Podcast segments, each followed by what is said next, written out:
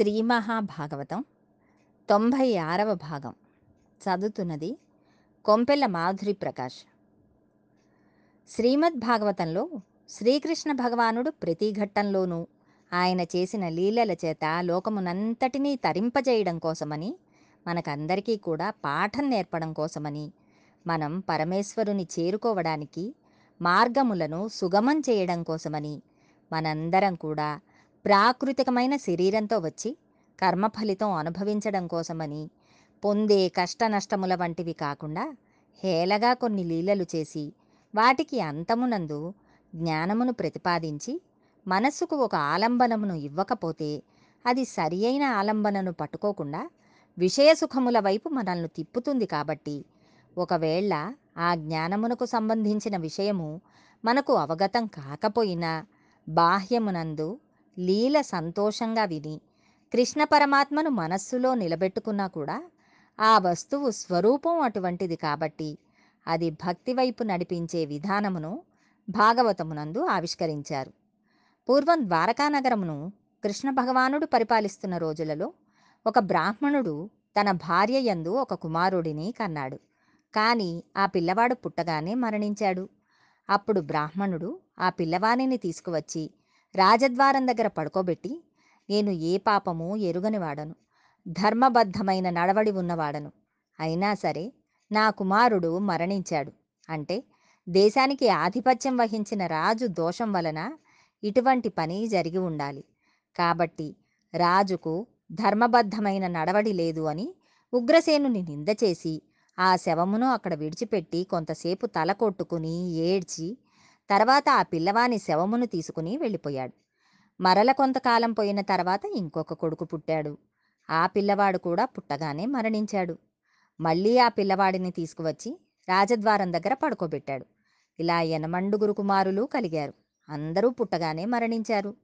ఎనిమిదవసారి బ్రాహ్మణుడు రాజును నింద చేస్తుండగా అర్జునుడు ద్వారకా నగరంలో ఉన్నాడు. బ్రాహ్మణుడు తనకి పుట్టిన బిడ్డలందరూ కేవలం రాజు అధర్మం వల్లనే మడిసిపోతున్నారని ఏడుస్తున్న సమయంలో అర్జునుడు చూసి ఒక మాట అన్నాడు. నీవు బ్రాహ్మణుడవు. నీ ఏడుపులను బట్టి ఇప్పటికి నీకు ఎనమండుగురు కొడుకులు మరణించారని నాకు అర్థమవుతోంది. అలా మరణించిన కొడుకులను పెట్టుకుని నీవు రాజద్వారం దగ్గర ఏడుస్తుంటే నీ ఏడుపు పట్టించుకున్నవాడు ఊళ్ళో లేడు.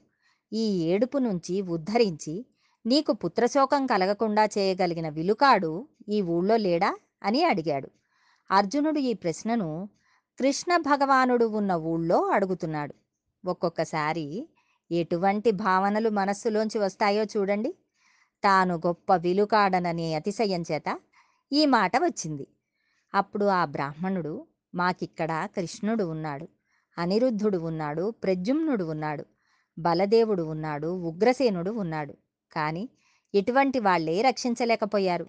నీవెవరివయ్యా ఇన్ని మాటలాడావు? అని అన్నాడు. ఆ మాటలకు అర్జునునికి కోపం వచ్చింది. అప్పుడు అర్జునుడు నేనెవరినో తెలుసా? ఏ మహానుభావుడు తన గాంధీవం పట్టుకుని రెండు చేతులతో బాణములను తీసి సంధించి విడిచిపెట్టి శత్రువుల మూకలను చెండాడుతాడో అటువంటి సవ్యసాచి అయిన పార్థుడను. నేను ఉండగా నీకు భయం లేదు. ఈసారి నీ కుమారుడు మరణించడు. నేను ఇక్కడే ఉండి నీ కుమారుని ప్రాణములు పోకుండా కాపాడతాను. నీకు అభయం ఇస్తున్నాను. అలా నీ కొడుకును నేను కాపాడలేకపోతే నేను అగ్నిప్రవేశం చేస్తాను. ఇది నా ప్రతిజ్ఞ అని ద్వారకలో ఉండిపోయాడు. బ్రాహ్మణుని భార్య గర్భం దాల్చి ప్రసవ వేదన ప్రారంభం అవుతోంది అనగానే అర్జునునకు కబురు చేశారు. ఆయన శుచి అయి ఒక పవిత్రమైన ప్రదేశమునందు వెళ్ళి నిలబడి పరమశివుని ఒకసారి తలచుకుని నమస్కారం చేసి ఆయన వలన పాశుపతాస్త్రం పొందినవాడు కనుక అక్షయ బాణ తూణీరములను రెండు భుజములకు కట్టుకుని శరవేగంతో బాణ పరంపరా ప్రయోగం చేశాడు. మంత్రపూరితములైన బాణములతో ప్రసూతి గృహం చుట్టూ పంజరం అల్లాడు. ఇప్పుడు అందులోకి సూక్ష్మమైన అణువు కూడా ప్రవేశించలేదు. అందులోంచి ఒక అణువు కూడా బయటకి వెళ్ళలేదు. ఇప్పుడు మృత్యుదేవత వచ్చి పిల్లవాడి ప్రాణములు తీసుకువెళ్ళడానికి వీలు లేదు అటువంటి దుర్భేద్యమైన రక్షణ కవచమును నిర్మాణం చేశాడు. లోపల ఒక పిల్లవాని క్యార్మన్న ఏడుపు వినపడింది. ప్రసవం అయ్యి బిడ్డడు జన్మించాడు అని అనుకున్నాడు. మరుక్షణంలో బిడ్డడు చనిపోయాడని ఏడుపులు వినపడ్డాయి. ఆశ్చర్యపోయి ఏడి పిల్లవాడు అని అర్జునుడు లోపలికి వెళ్ళాడు. తీరా చూసేసరికి చనిపోయిన పిల్లవాడు మాయమైపోయాడు. అర్జునుడి చేత నిర్మింపబడిన దుర్భేద్యమైన బాణకవచం ఉన్న చోటు నుండి ఈసారి శరీరం కూడా అదృశ్యమైపోయింది. ప్రాణములను తీసుకువెళ్ళడం అనే విధి యమధర్మరాజు గారు చేస్తారు. కాబట్టి తన యోగశక్తి చేత బయలుదేరి యమలోకమునకు వెళ్ళి బ్రాహ్మణ కుమారుని తీసుకువచ్చి ఎక్కడ పెట్టావు? అని యమధర్మరాజు గారిని అడిగాడు. అప్పుడు ఆయన నేను తీసుకురాలేదు అని చెప్పారు. ఆయన ధర్మరాజు అబద్ధం ఆడడు. ఆయన మాటలు విని అర్జునుడు ఆశ్చర్యపోయాడు. అక్కడి నుండి దిక్పాలకుల లోకములకన్నింటికీ వెళ్ళాడు. అన్ని లోకములలో వెతికాడు. అందరూ కూడా తాము పిల్లవాడిని తీసుకురాలేదు అని చెప్పారు. పిల్లవాడు కనపడలేదు. తలవాల్చుకుని భూలోకమునకు ద్వారకా నగరమునకు తిరిగి వచ్చాడు. బ్రాహ్మణుని కోసం చూస్తుంటే ఆయన కృష్ణుని మందిరం దగ్గర ఉన్నాడు. ఆ బ్రాహ్మణుడు అన్నాడు వీడు పార్థుడట.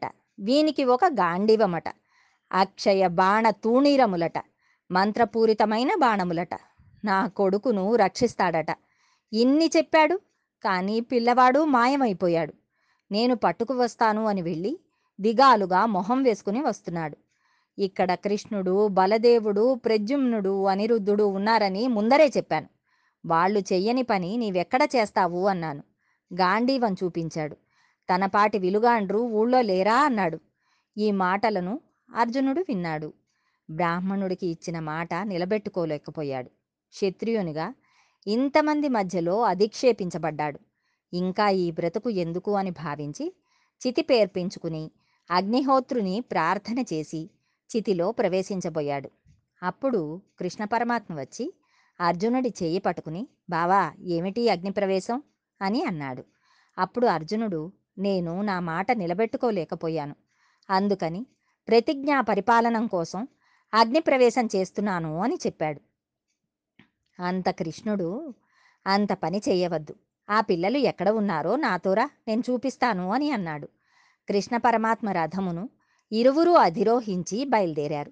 కృష్ణుని రథం సప్త సముద్రములను మేరు పర్వతమును దాటి చీకట్లోకి వెళ్ళిపోయింది.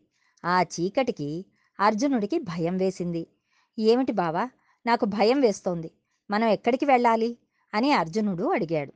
నీవు భయపడకు అని కృష్ణ భగవానుడు తన సుదర్శన చక్రమును స్మరించి విడిచిపెట్టాడు. అది ఆ చీకట్లో ప్రయాణం చేస్తూ సహస్ర సూర్యుల పగిది వెలుతురును సృష్టించింది. ముందు సుదర్శన చక్రం వెళ్తుంటే వెనక కృష్ణ పరమాత్మ రథం వెడుతోంది. రథంలో కూర్చున్న అర్జునుడు సుదర్శనమును అనుసరిస్తూ వెళ్ళాడు. చాలా దూరం వెళ్ళిన తర్వాత కోటి సూర్యులు ఒక్కసారిగా ప్రకాశిస్తున్నారేమో అన్నంత తేజోమండలం కనపడింది. అపారమైన మనశ్శాంతి కలిగింది. పాల సముద్రంలో తెల్లగా ఉన్నటువంటి ఆదిశేషుడు అనంతుడు నల్లటి వస్త్రమును కట్టుకుని ఉంటే ఆ ఆదిశేషుని మీద తన కుడి చేతిని హేలగా శిరస్సు కింద పెట్టుకుని పడుకొని ఉండగా ఆదిలక్ష్మి పాదములు ఒత్తుతున్నది. అటువంటి స్వరూపమును కృష్ణార్జునులు దర్శనం చేశారు. అటువంటి మూర్తి దర్శనం అప్పటి వరకు అర్జునుడు చేయలేదు. అది శ్రీమన్నారాయణుని దర్శనం. ఆయనే శ్రీ మహావిష్ణువు. అందులోంచి అంశగా శ్రీకృష్ణ భగవానుడు వచ్చాడు. ఆ శ్రీ మహావిష్ణువు దర్శనం చేసి పొంగిపోయి నమస్కరించారు. ఆ మహానుభావుడిని ఋషులందరూ చుట్టూ నిలబడి స్తోత్రం చేస్తున్నారు. అటువంటి మూర్తిని దర్శించిన తర్వాత ఆయన నరనారాయణులారా రండి అన్నారు. వీళ్ళిద్దరూ దగ్గరకు వెళ్ళి స్వామి పాదములకు శిరస్సు తాటించి నమస్కరించి నిలబడ్డారు. మీరు నాలోంచి అంశగా బయలుదేరి భూమండలం మీద రాక్షస సంహారం చేయడానికి నరనారాయణులుగా అవతరించారు. ఈ ఋషులు నా దగ్గరికి వచ్చి నా అంశే అయిన మీరు నా దగ్గర నిలబడి ఉండగా చూడాలని కోరుకున్నారు. ఈ కోరిక తీర్చాలి. అర్జునునికి కలిగిన కించిత్ గర్వమును అణచాలి. అందుకని బ్రాహ్మణ పిల్లలందరినీ తీసుకువచ్చాను. ఇదిగో వాళ్ళు ఇక్కడే ఉన్నారు అని చూపించాడు. వారి అదృష్టమేమిటో కానీ ఆ బ్రాహ్మణ పిల్లలందరూ శ్రీమన్నారాయణుని పాదముల దగ్గర కూర్చుని స్తోత్రం చేసుకుంటూ ఆయన పాదములకు నమస్కారం చేసుకుంటూ కూర్చున్నారు. పిమ్మట శ్రీ మహావిష్ణువు మునుల వైపు తిరిగి మునులారా మీ కోరిక తీరిందా? అని అడిగాడు. ఆ బ్రాహ్మణ కుమారులనందరినీ కృష్ణుడి చేతికి ఇచ్చి ఈ పిల్లలను తీసుకుని నీవు భూమండలమునకు వెళ్ళి ఆ బ్రాహ్మణునకు అప్పచెప్పు అన్నాడు. ఏ మహానుభావుడి దర్శనమును యోగీంద్రులైన వారు కూడా తమ మాంస నేత్రముతో చూడలేరు. అటువంటి శ్రీమన్నారాయణుని పుట్టింది మొదలు హాయిగా ఆయన దగ్గర కూర్చుని ఆయనను చూస్తూ ఆయనను సేవిస్తూ లక్ష్మీదేవి పెట్టిన అన్నం తింటూ ఆయనను భజించిన మహాపురుషులైన బ్రాహ్మణ పిల్లలను తన రథం మీద కూర్చోబెట్టుకుని తిరిగి భూమండలమునకు కృష్ణ భగవానుడు తీసుకువచ్చాడు. ఆనాడు అర్జునునకు కలిగిన కించిత్ ఆవేశము తగ్గింది. నా అంత గొప్పవాడు లేడు అనే భావన తగ్గింది. మనం ఒక్కొక్కసారి మనలను నిరంతరం రక్షించే పరమేశ్వరుడిని కూడా మర్చిపోతాము. ఆయన కన్నా నేనే గొప్పవాడినన్న భావన వచ్చేస్తుంది. యథార్థమునకు అర్జునుడు చేసిన ప్రతిజ్ఞ కృష్ణుణ్ణి చిన్నబుచ్చేదిగా ఉంది.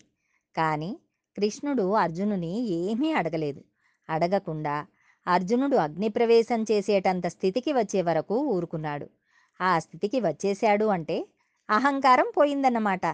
అతిశయం పోయిన తర్వాత ఇంక తనవాడిని తాను రక్షించుకోవాలి.